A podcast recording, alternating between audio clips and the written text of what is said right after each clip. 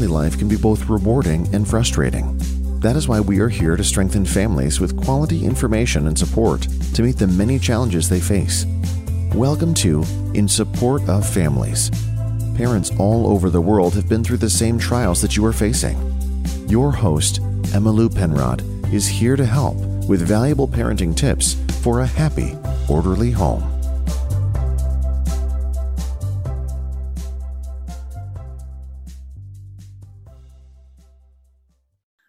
My guest today is Dr. Stephen Green, and he's an author, educator, and founder of Make the Grade, a tutoring, education, training company.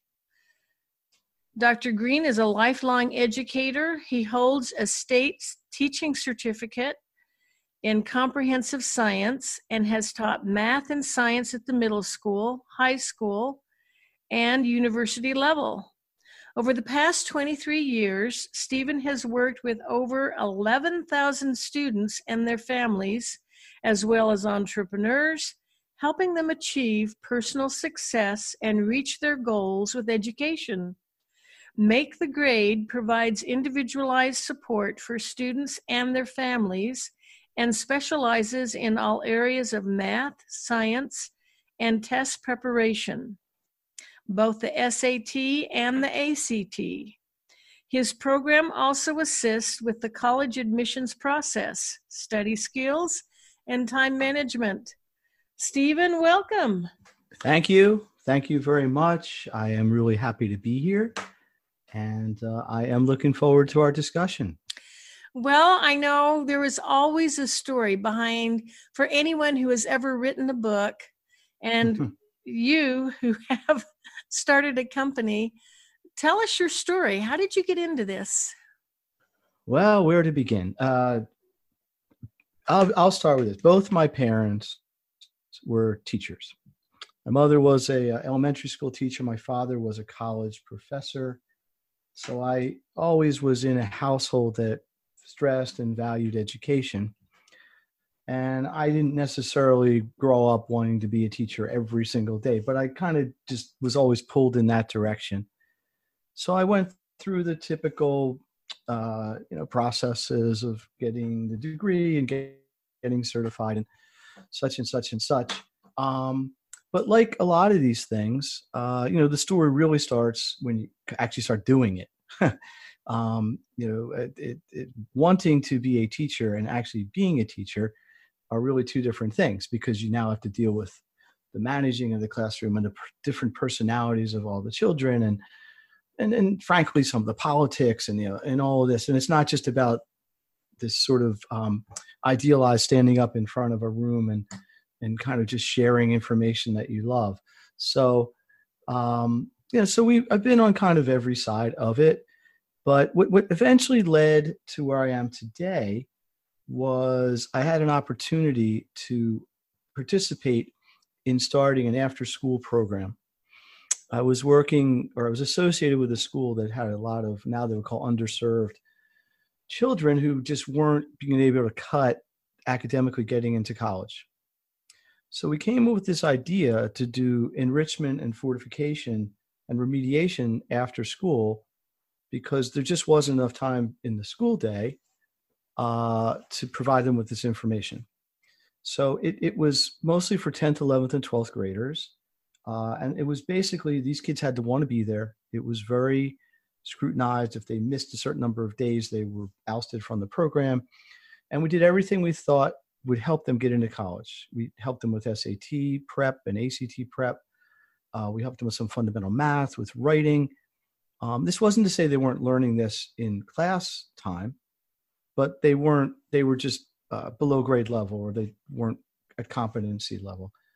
And working in that program i developed a lot of the mechanical things that if you flash forward at that point several years became really the core of the book.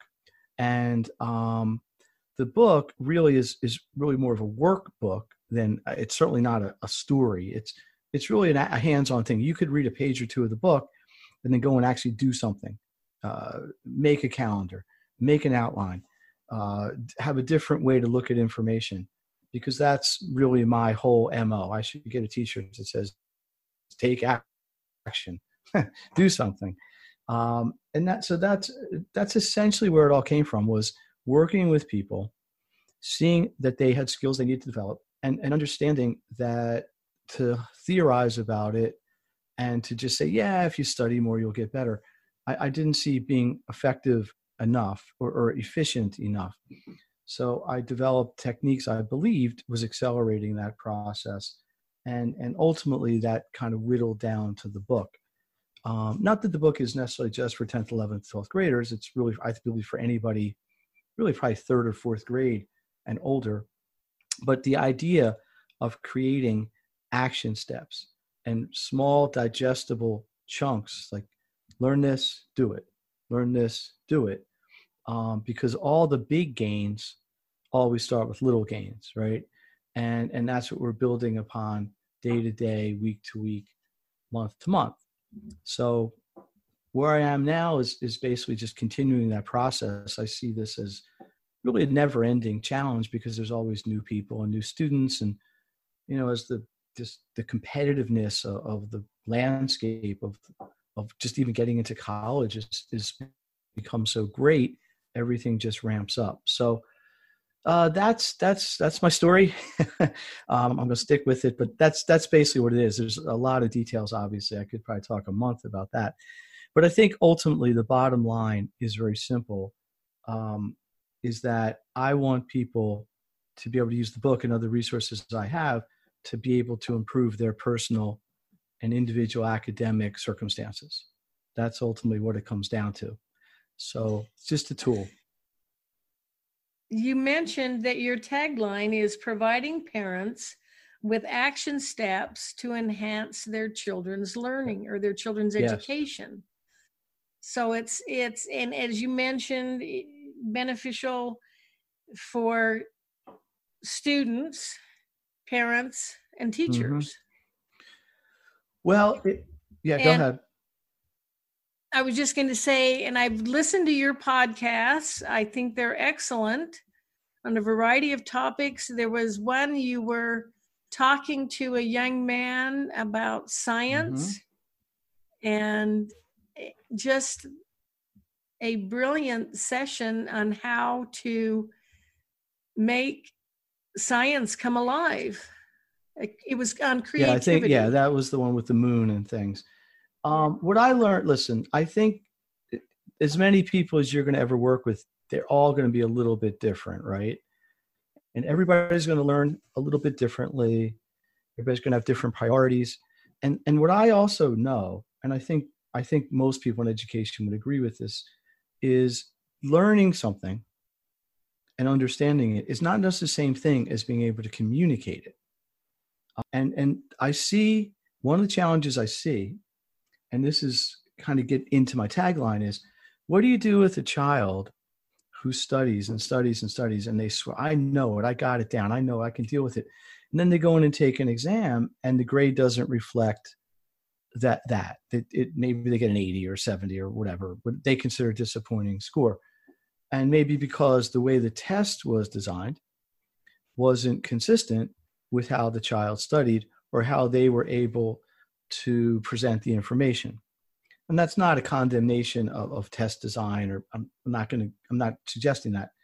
I'm just saying that you need to be able to understand the information so that you can then talk about it in multiple ways because that's really a practical real world skill so when i say i'm trying to give parents tools because most of the time especially with younger children 7 8 10 maybe even up till 13 14 the parents are still typically very involved in the child's education. Uh, I don't know that the days of everybody eating dinner and then sitting around the kitchen table doing homework are all that popular anymore like they were when I was growing up. But but still, the parents tend to be more involved. Once the children get into high school, and obviously they're older, they're more mature, they should be more responsible and should take more ownership. Uh, the parents tend to back away. They may not even know what the children are learning week to week. Um, but but it, it's it's being a parent, uh, I, I know this is it's frustrating for a parent when they want to help, they want to be there to help their child, but they don't I haven't had this math in 20 years, and what you have in fourth grade, I had in 11th grade, and you know th- that kind of the way that just everything's accelerated, um, and the parents feel sometimes that they they're not empowered uh, to be able to help their children. So that's something I, I try to address um, by giving the parents ways that they can move this along. Sometimes curriculum based, but more often process based and, and idea based. Um, so that's you know that's what another thing I think is is really important as well. So are there things parents could do just to encourage their child to be a better learner, more a better problem solver, more interested in finding solutions? Well, in my opinion, I, I, I think part of it is is being efficient and systematic in how you study. Uh, I, I don't think we should assume that every child is going to be passionately interested in every subject they have to learn. I always liked math. I always liked science. I always liked history. Honestly, off the record, I could have taken or left like literature and stuff. I didn't mind it. It wasn't like I didn't do it, but it just wasn't my kind of thing. So, like most people, I put more energy and more time into the things that I enjoyed. And what would always happen was it would be time to do homework. I would do my math first, I'd do my science second, I'd do my history third, and then yeah, kind of like, you know, struggle, get through the, the English or the composition or the language arts sort of thing. And, and I don't think that's changed. I think every person has their likes and their dislikes that way. But I think to answer the question regarding the parents, uh, I, I think everybody has a natural curiosity for something. Hopefully, it's what you're learning in school, but it may not be. So I think it's okay to encourage a child to have other interests, to have hobbies, to have um, things in their life that maybe aren't necessarily academic, but you can learn th- the same thing that drives you to be interested in that is that same spark that you are trying to encourage and, and grow in the academic side. Um, I think structure is really important. I do think it's important that parents provide structure. Uh, to just say to a child, "Hey, go upstairs and do your homework. See you in three hours." Uh, yeah, that that's hit or miss, right? So you, you, there needs to be time management to some degree, especially if children can't do it on their own, and many can't. Uh, there needs to be some accountability. I think it's completely acceptable for a parent to know what is expected of the child in school and to be able to keep up with timetables and deadlines and things like that. Uh, in the same way, we always want to have an environment where the children are comfortable going to the parents for help and not feeling like they're going to get yelled at. Hey, I can't do my math homework. I don't understand it. What do you mean you don't understand it? What do you mean? What's going on here? What did I raise? Uh, you know, we don't want that either. So we, we want a, you know, a harmonious sort of situation. And sometimes, frankly, it's just not possible in certain households because of people's priorities or their time or their work commitments or things like this. But th- these are many of the tools and many of the things that I, I talk about uh, in, in you know the various forums I have. But but to to it, part of this is just being involved, right? Part of this as a parent is is taking an interest in your children and their education. Mm-hmm. Um, and everything they do. You know, if a kid's in sports, you know, you go watch his sports games, right? Or they're her sports games or dance or gymnastics or art or music, you know, you would always go to a concert your child's in. You should take the same interest in what they're doing day to day in their homework and tests and things like that. So I'm not sure they're always looked at at the same level of interest by a parent. Hey, you know, my kid's got the championship basketball game next week. That's exciting.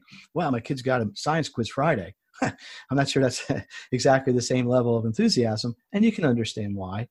Uh, but but but they may be just as important to the child, you know, in the short run and the long run. So I think these are just a sensitivity sometimes to the, the larger condition that's important as well. I agree. I agree. And I really like that idea of encouraging them to pursue their interest. And even if it isn't related to their homework, because in the long run, you consider most people make their career something they're interested in as opposed to just a subject they got good grades on. It, absolutely. I, I, I, saw some statistic, which I'm probably going to misquote. I think it's like 14%. It was really, really low of people go to college, end up working in the field that they even major in. Forget, yeah, and of like the 14%, like 90% of them were like pre med and pre law, like things where you really have to track and lock in. So, you know, the, the likelihood of somebody doing at age 30 or 40 what they're studying at 18 or 20 isn't really very high, which is what it is. But you know, there's a lot of things. Look, when you're in sixth or seventh grade and you're studying uh, whatever phases of the moon or uh, you know geology or whatever the science is, um, these may not be things you're going to be as interested in 30 years later. But certain things, other hobbies, uh, playing a musical instrument, these are all things that you may be. So, um, you know, it, I think it's to some degree just being a well-rounded person, and some this is something parents can encourage. It isn't to say grades aren't important, and you know I don't necessarily want a child who's you know fabulous violin player but's failing out of school. Um, so you know you, you hear the word balance. You know balance is a good word to use here, but but I I, I do believe that part of what drives the success of all this is is knowing what you have to do and having a system in order to accomplish it. And that's not to plug my book, but it's going to plug the book really what the purpose of the book is to give a fundamental core system to accomplish that. Yeah. Yeah. I, and I, I think too, the value of teaching someone to be curious and to want to learn, just maybe that's it. There's sort of a pride there's sort of a pride thing too. I'll, I'll, to go back and I to just to reference it, the podcast episode you talked about, I think it's number 24 or something. But what was happening was here's the background on that. I was working with a child I've worked with for a couple months, and they had to learn the phases of the moon, starting with the new moon. And they had a sheet of paper and had all of them on it with pictures. And it was very complete. They pretty much had had to memorize what was on the page. So, but they just, it just wasn't, it wasn't working. This was not the learning method that was going to help this child learn this. Yeah. The, the, like the sort of staring at it, regurgitating it, it just wasn't working. So I said, let's do this. Why don't we make flashcards? So we took, I took the piece of paper, I made a copy of it, I got some scissors, we cut it up, and we kind of had a deck, almost like a deck of cards made from the now chunks of the sheet. And that worked a little bit better until they get out of order. So I said, let's try it unshuffled. And then I, I, know I know this child a bit, so I know he likes one of his goals is he wants to be like a sportscaster on the television. So so why don't we do it this way? Why don't we do it like an interview? So I took out um, I got my whole podcasting uh, rig happened to be in my office. So I said let's just let's play around with this. So I did it like an interview. So I said, hey, you know, hey, we're in the office and I've got moon expert student here and they tell me about the moon. And it was like a five minute conversation. Well, this was recorded um, about four weeks ago now from whatever present time is when people are listening. He got 100 on this quiz. And uh, I'm not going to say that's because I am so brilliant or anything, but it's because we found a way that he could learn it that that resonated and was effective. And it took actually a lot less time once we sorted that out. Now, you know, what are you going to do? Learn, try eight different ways to learn every single thing. You can't do that either. But if you do this enough, you start to find patterns and you start to see situations where things like this work. Yeah. So you had a verbal learner who was given a visual teaching. Correct. modality. Yeah. And you just helped him make it verbal. That's awesome. And parents can do that too. Pretty much. Yeah. Well, that right. So it's just something else to try. Um, and and the, the other thing about it was so the podcast went live, and you know I must have got 20 messages from his mother how proud he was. Now he'd shared with all his friends uh-huh. and all the kids at his school were listening to it. I'm like, great, yeah that's that's beautiful. so uh, you know, the, we'll we'll see where it goes in the long run. But yeah, so I think you have to be willing to experiment. You have to be willing to try different things. Some of them aren't going to work as well. Some will work great, and uh, you just you know kind of see. But but the other side of that is knowing what's available to you, yes. right? Like if you don't even think to try an audio technique, you're not going to try an audio technique. Yeah. Um, so that's that's that's what's going on with that. The the the beauty of this sort of stuff is that it, it any of this can work for anyone as long as people are aware that it's an option for them. Yes. And I think one of the things that you're doing and I'm trying to do is is is just raise awareness, right? Um, you know, I'm trying to be a problem solver, but but part of being a problem solver is is giving people solutions to all sorts of different problems and let let them determine what the best solution is for them uh, maybe by trying some different things but maybe just because it's new. You know it breaks them out of a of a little bit of a mold or maybe a sort of a slump that they're in. And one other thing i want to throw out there is and i'm not sure what your opinion about this i'd be curious to hear but if you if you measure what is success right? What is academic success? Is somebody successful only if they get straight a's. Uh, is somebody successful if they're working to their ability and maybe that's b's. Is somebody successful if they've been failing and now they got c's? So you know i, I obviously everybody strives or in theory strives for for perfection and the top level. But you know sometimes you have to just say hey listen as long as you did the best you could and you're happy with your effort, we did what we could do and, and you did what you could do.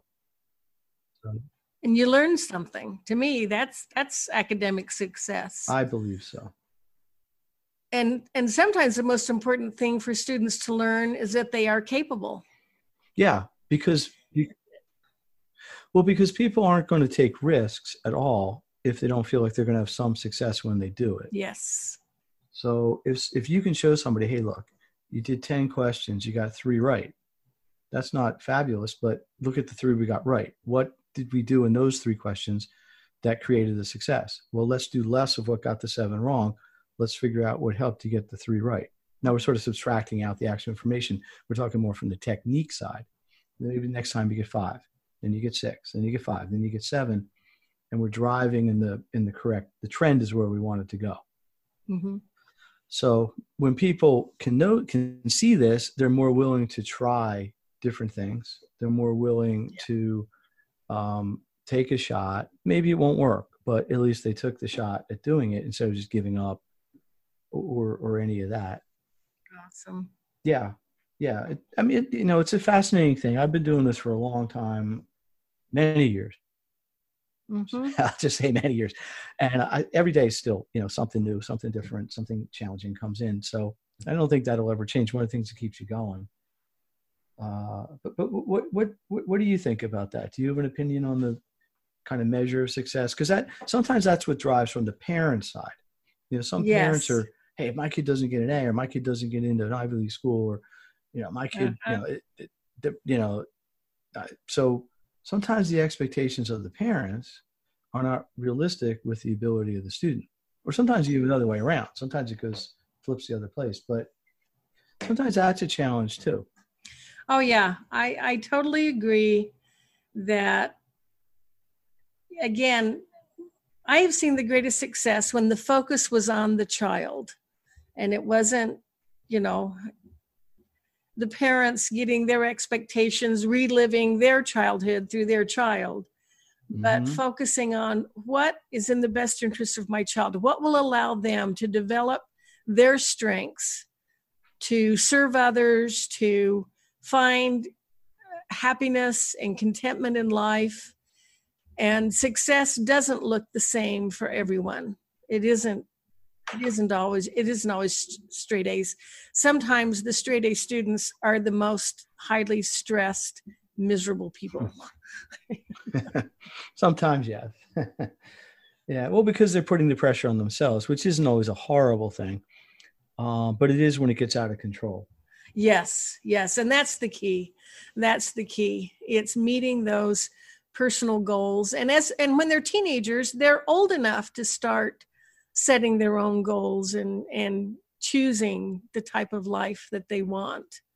And i think mm-hmm. that's that delicate balance. Parents still have to be involved but they also may find they need to be pulling out of the control area I mean, you, you control everything your newborn does what they wear, what they eat, everything. Mm-hmm. But by mm-hmm. the time your child is a teenager, you're pulling back. You're letting them make more and more decisions. Well, and you should be. Yeah. Yeah. Hmm. Yes. Well, listen, it, it, look, we're not here to talk about child psychology or parenting per se, but, but, but, but, it, but it's, but it's impossible to completely separate parenting from education. Yes, that's true. That's true. They are they are the most important component and I liked what you were saying, you know, sometimes they don't feel capable, but they are they know their child better than any of the school pr- professionals. So they need mm-hmm. to contribute and learn and just form that effective team with their child's teachers. And I love I love the practical advice you give parents, this book so, and I'll have your links on my website so people can find you. And what's the best way to contact you? Well, the uh, easiest way would simply be to email me, which uh, you could probably put in your notes, but it's S G R E E N E at make the grade, which is the name of my business, make the grade, M A K E T H E G R A D E dot net. Specifically, if you want to find out about the book, it is maximeducation.net. But everything is really sort of centralized in my website, which is makethegrade.net. What I would encourage people to do is uh, listen to the podcast. I appreciate that. But I do have a community, uh, a Facebook community, which is called the Make the Grade Success Community, Make the Grade Maximum Education Success and Resource Communities. So these are places people can go in, interact, post up questions. Uh, there's a lot of peer to peer support going on in there. But that's you know that's I mean they got the whole social media you know Twitter and all that. It's easy to get people find you nowadays.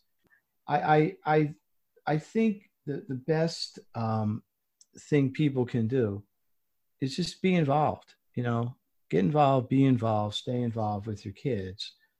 And there's lines and there's boundaries, but even so, that's still really, really important. So, uh, you know, th- this is a way when I, when I really put all this together and rolled it out, this was not so parents would have to be teachers at home at night with their children. We're not, I'm not suggesting parents should be co-teachers teaching their kids math, science. You're not homeschooling your kids if they're going to school. But I do think that the parents want, and well, I know they want, and I know they need resources that are appropriate for their situations. And that was my mission was to help to provide that yes. along with plenty of other people. I'm certainly not the only one with good ideas. Um, and and you know, that's really where it's at. I, I you know down the road I, I see this expanding. You know i think i think more and more people are going to try to take advantage of this. It's actually gotten much much easier uh, because of the technology. Yes. Uh, i mean social media is one way to communicate but you know the form that we've recorded this podcast on uh, you know there's a lot of very easy ways to connect digitally and and um, you know things like this. So it really i'm going to try to say this in the most positive way i can. If people parents are wanting to help their children or the children are wanting to help themselves be better students there's certainly no shortage of accessible ways that they can get information to do that uh, I mean, just jumping on the internet or picking up your phone. Um, the quality of them may vary, and the appropriateness for your particular situation is going to vary. Um, but but you know, it's certainly nobody should say, "Gee, I don't know what to do. I don't know where to go for help. I give up." That really shouldn't be happening no. in almost 2020, and uh, just because of the surfeit of really good resources that are available. So, and then I think one other thing is, and this is a question just to pose, and maybe it's a different conversation, but is how what are some how do you know when your kid needs help? You know, what, what should you be looking for as a parent? Obviously, if the kid comes home with an F on a paper or a report card, uh, but sometimes by the time you, as a parent, get to that point, it, you, you, know the ship has sailed right so you know yes, one of the things i've addressed on my own podcast are kind of warning signs. You know, what are little subtle things that a parent might perceive that maybe a kid they're slipping or they're they're not where they need to be, but they're not at a sort of danger point yet. Um, and you know, I'm, I'm not trying to turn parents into like detectives that snoop around their kids all the time, but but I, you know, you you want to nip anything big in in the bud really small. You want a little problem, fix it. Little problem, fix it before it becomes a much much larger problem that requires a way way more effort to correctly and properly address. Oh, I solidly agree with that. Early yeah. prevention is best. Yep. So you give some of these warning signs in some of your other podcasts? I don't want to call them warning signs. Uh, yeah, yeah. The answer is yes. I, I call them more triggers. Um, just things parents can kind of look for uh, that might, I'm going, to, I'm going to emphasize might, indicate that larger issues are sort of under the surface uh, that maybe haven't even surfaced yet. Know, maybe, maybe for, like I'll give you an example. Uh, maybe a kid just doesn't hand in a couple homeworks in a row. Well, maybe they forgot. But if their history is that they always hand in homework, maybe they didn't know how to do it, or maybe they just you know are overwhelmed by it or something. So it's like little things like that. You know, that's three points, two points. That's not going to really sway their grade usually. Yeah. But it might indicate that it's they're not ready for the next quiz. Yeah. And if they're not ready for the next quiz, maybe they're not ready for the next test. Yeah. And now the whole thing begins to snowball. And now you've got a situation where, oh, what do we do? Do we need to get a tutor? To, I mean, like, yeah. this is how I get people uh, when they get to me uh, for that piece of it. So just little things like that, you know, checking on homework, checking on, you know, comprehension of small things, having kids explain things to you. Um, I, used, I tell parents this too. Go to, especially with um, more complicated things, go to the kid and say, "Hey, you know, I, I don't get physics, Emma Lou. I, I I'm in physics since I was in 11th grade. Can you explain to me how you, you did this problem?" And just ask your kid to kind of teach it to you and see see if you understand it after they do or not. and it looks like the kid's got no idea what he's doing, maybe they do have no idea what they're doing. Um, so these are ways that you can positively, hopefully, non-confrontationally, yes, uh, get this sort of information without creating some sort of friction or a fight. Because what you don't want is, you know, Emily, how are you doing with your homework? I know, mom, I'm doing fine. Leave me alone. You know.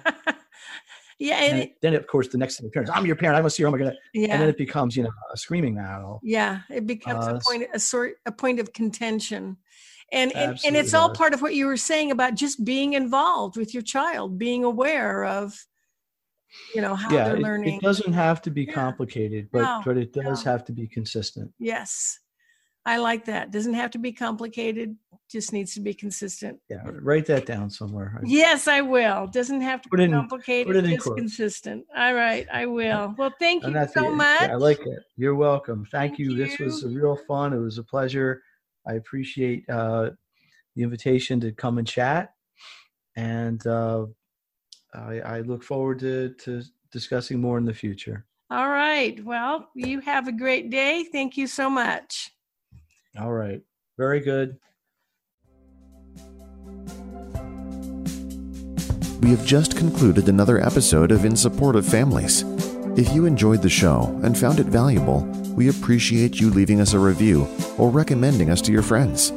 For more helpful resources, visit our website at insupportoffamilies.com. Join us again next week, and thanks for listening.